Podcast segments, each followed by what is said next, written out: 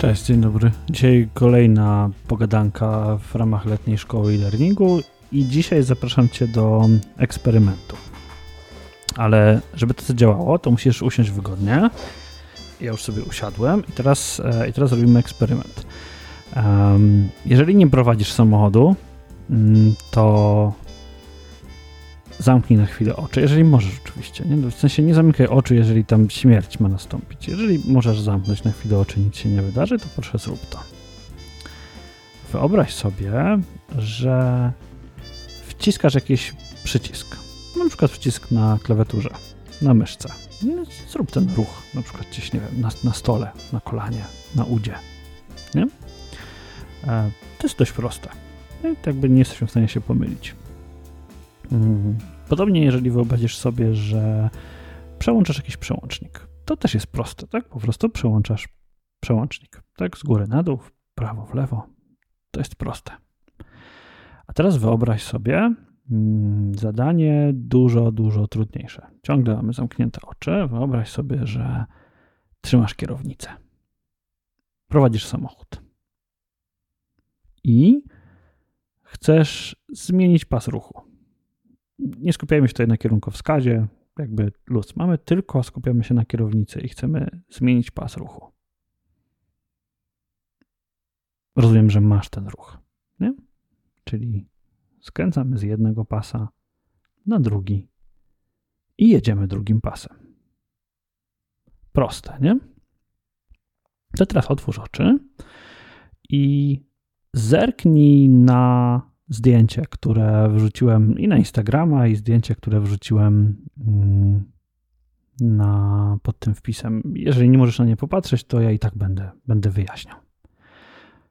Kiedy samochód mamy, prowadzimy samochód i mamy przejechać z jednego pasa na drugi, to jakie wykonujemy ruchy?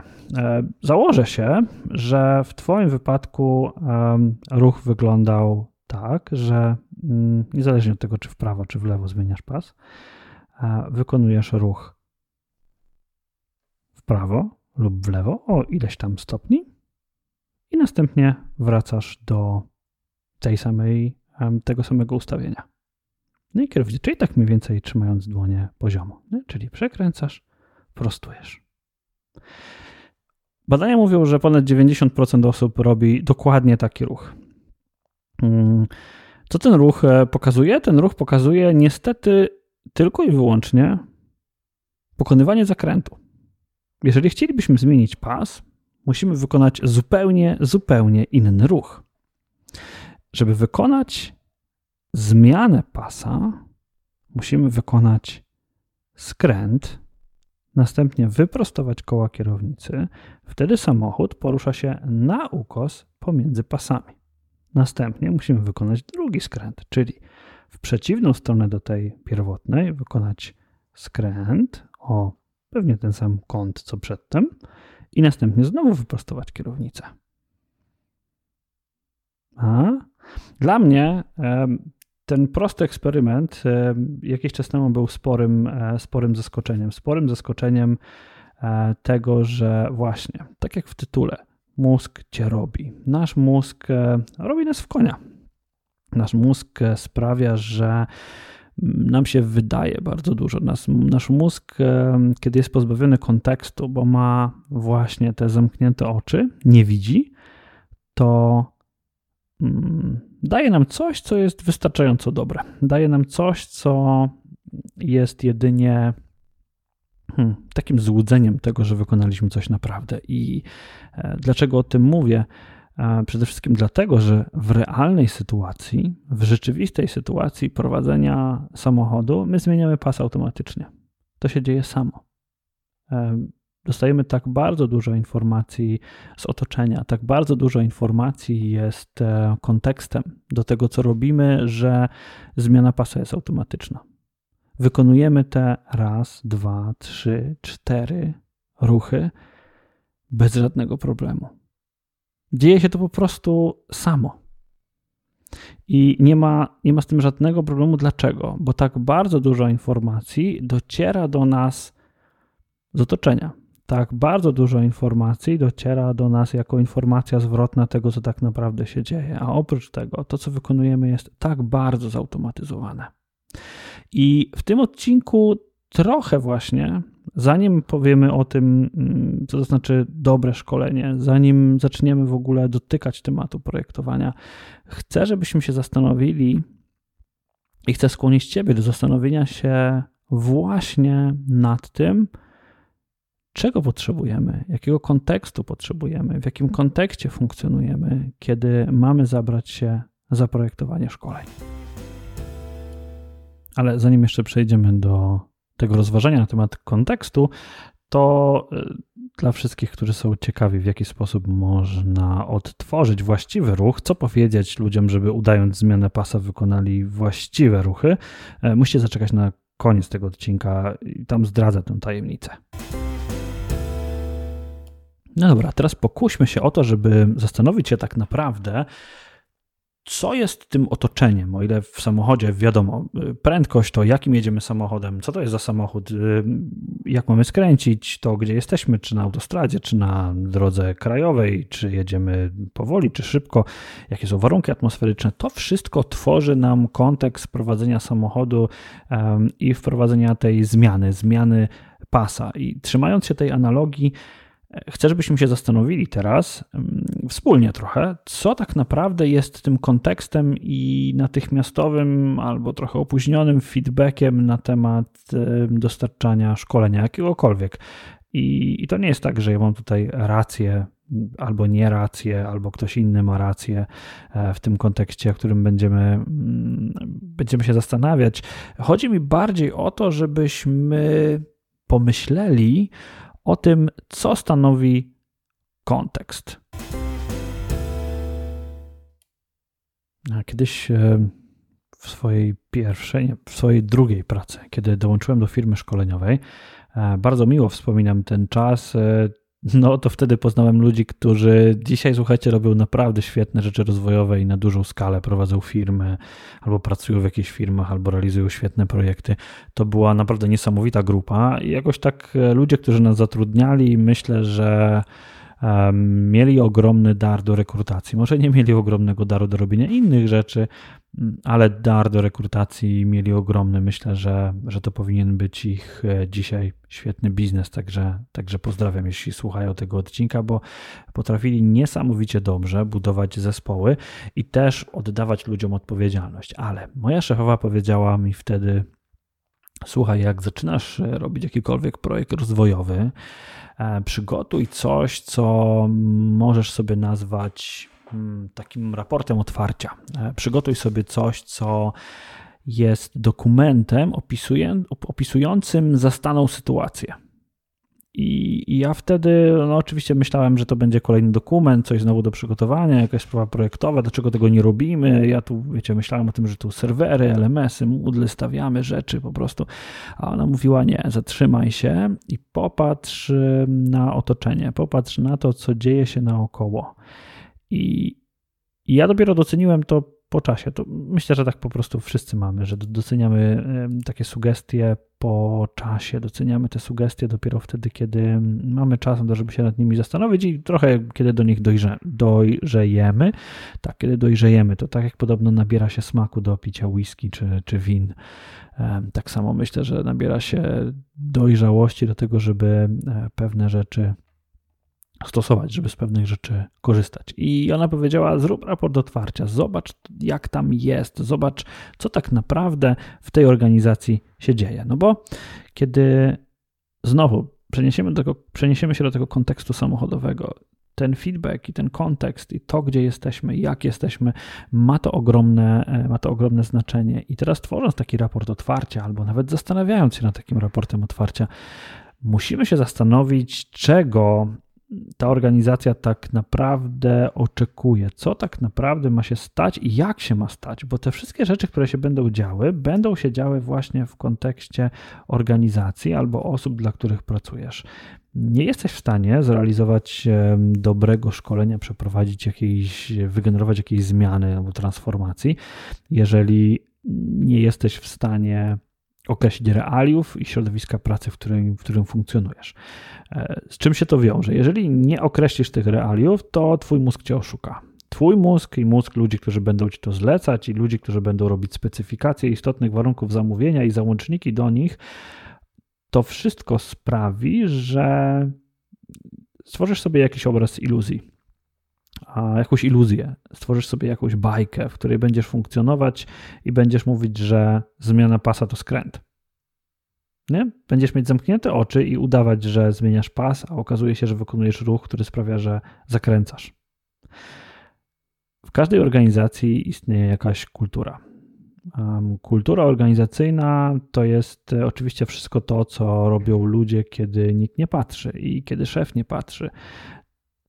Kulturę organizacji stanowią zachowania, stanowią pewna, pewna wiedza taka plemienna, pewne rzeczy, które się dzieją. I ja nie jestem specjalistą od kultury organizacji. Dla mnie, no właśnie, kultura organizacji to jest to, co się dzieje, kiedy szef nie patrzy.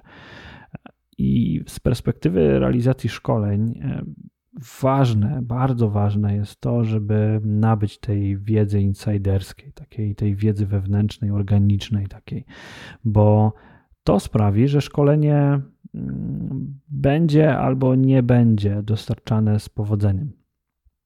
I o ile bardzo łatwo e, takie rzeczy, naturalnie takie rzeczy przychodzą, jeżeli jest się wewnątrz takiej organizacji, bo wtedy wiemy, że można zrobić coś w prawo albo można iść w lewo. E, kiedy jesteśmy z zewnętrznym konsultantem, kiedy dostarczamy takie informacje, musimy mieć osoby, które nam pomogą w tym, żeby tę kulturę organizacji poznać. Druga rzecz to jest kwestia związana z pewną świadomością i percepcją, odbiorem szkoleń w organizacji w ogóle. Różne organizacje mają różną intensywność dostarczania szkoleń. Działy LD czy działy rozwojowe, bo niekoniecznie działy LD zajmują się szkoleniami tylko i wyłącznie. Są też różne inne działy, na przykład techniczne, które dostarczają szkolenia. No to te działy w jakiś sposób dostarczały te szkolenia, w jakiś sposób budowały świadomość szkoleniową odbiorców i trzeba się dowiedzieć, w jaki sposób to robiły. E, również patrząc na te realia projektowe, trzeba się zastanowić nad tym, jakie są ograniczenia. Na przykład ograniczenia ludzkie, bo no, spotkałem się z takim przypadkiem, w którym miały być dostarczone szkolenia dla całej organizacji, a nagle okazało się, że pół tej organizacji nie ma w ogóle dostępu do komputera. E, nawet jest trudność z zebraniem tych ludzi w jednej sali, żeby dostarczyć im szkolenie nawet offline. E, I, I, okazuje się, że takie ograniczenia, kiedy wychodzą na końcu projektu, mogą e, ten projekt po prostu pogrzebać. Co jeszcze jest ważne, to żebyśmy naprawdę dostali dostęp do tego, co w szkoleniu ma się, e, dostali dostęp do osób, które w tym, w tym szkoleniu mają wziąć udział. Nawet jeżeli to są klienci, no to, to powinniśmy pojechać do tych klientów, powinniśmy zobaczyć, jak oni pracują, jak oni funkcjonują. Czy oni w ogóle mają czas na to, żeby tym naszym szkoleniem się zająć. I, i znowu z mojej praktyki wynika, że czasami szkolenia, na przykład organizacji, która była, która sprzedawała e, jakieś akcesoria do, mniejsza z tym do jakich, do jakich urządzeń, e, oczekiwała, że ludzie, którzy pracują cały dzień przy sprzedaży, będą mieli jeszcze czas na to, żeby mm, robić gdzieś w tak zwanym międzyczasie ich szkolenia. No, okazało się to kompletną bzdurą i kiedy, e, kiedy już na samym na początku projektu zapytaliśmy tych, tych końcowych uczestników, jak wygląda ich dzień pracy, to, to tam nie było możliwości na to, żeby jakiekolwiek szkolenie wdrożyć, jakiekolwiek szkolenie zrealizować w takim kontekście, w jakim oni, w jakim oni funkcjonowali. Oczywiście później przy narzędziach projektowych możemy powiedzieć, że tak, tak, ale to trzeba było wykorzystać e, personę, trzeba było określić e, potrzeby i tak dalej, i tak dalej, jaka, jak, jak to wygląda, jak mogą być dostarczane te szkolenia. Oczywiście, oczywiście, jasne. Tylko weźcie pod uwagę to, że w wielu wypadkach, kiedy startujemy projekt, to mamy zamknięte oczy i mózg nas robi. E, myślimy o tym, żeby e, domknąć projekt, myślimy o tym, żeby zrealizować pewnego, pewien biznes. Jeżeli pracujemy jako zewnętrzni konsultanci albo zewnętrzna firma, no to skupiamy się na tym, żeby dostarczyć to, co jest w specyfikacji opisane i żeby wystawić fakturę pod, po, po podpisanym protokole odbioru. Tak? No tak, tak wygląda rzeczywistość. E, w wielu wypadkach nie zastanawiamy się też nad tym, mm, jak to szkolenie będzie dostarczone. Jeżeli mamy dostarczyć paczkę z korm, to dostarczamy paczkę z korm. Jeżeli mamy dostarczyć szkolenie w sali, to rezerwujemy hotel i czekamy, e, tupiąc nóżkami na uczestników. A no to nie o to chodzi, bo właśnie będę to do znudzenia powtarzał, mózg nas robi, jeżeli nie mamy kontekstu. Mózg nas e, oszukuje na wielu przeróżnych poziomach, ale warto zwrócić uwagę na to, zanim w ogóle zabierzecie się za projektowanie, żeby spędzić trochę czasu, czasami nawet dużo, w organizacji, w której zmianę chcecie generować.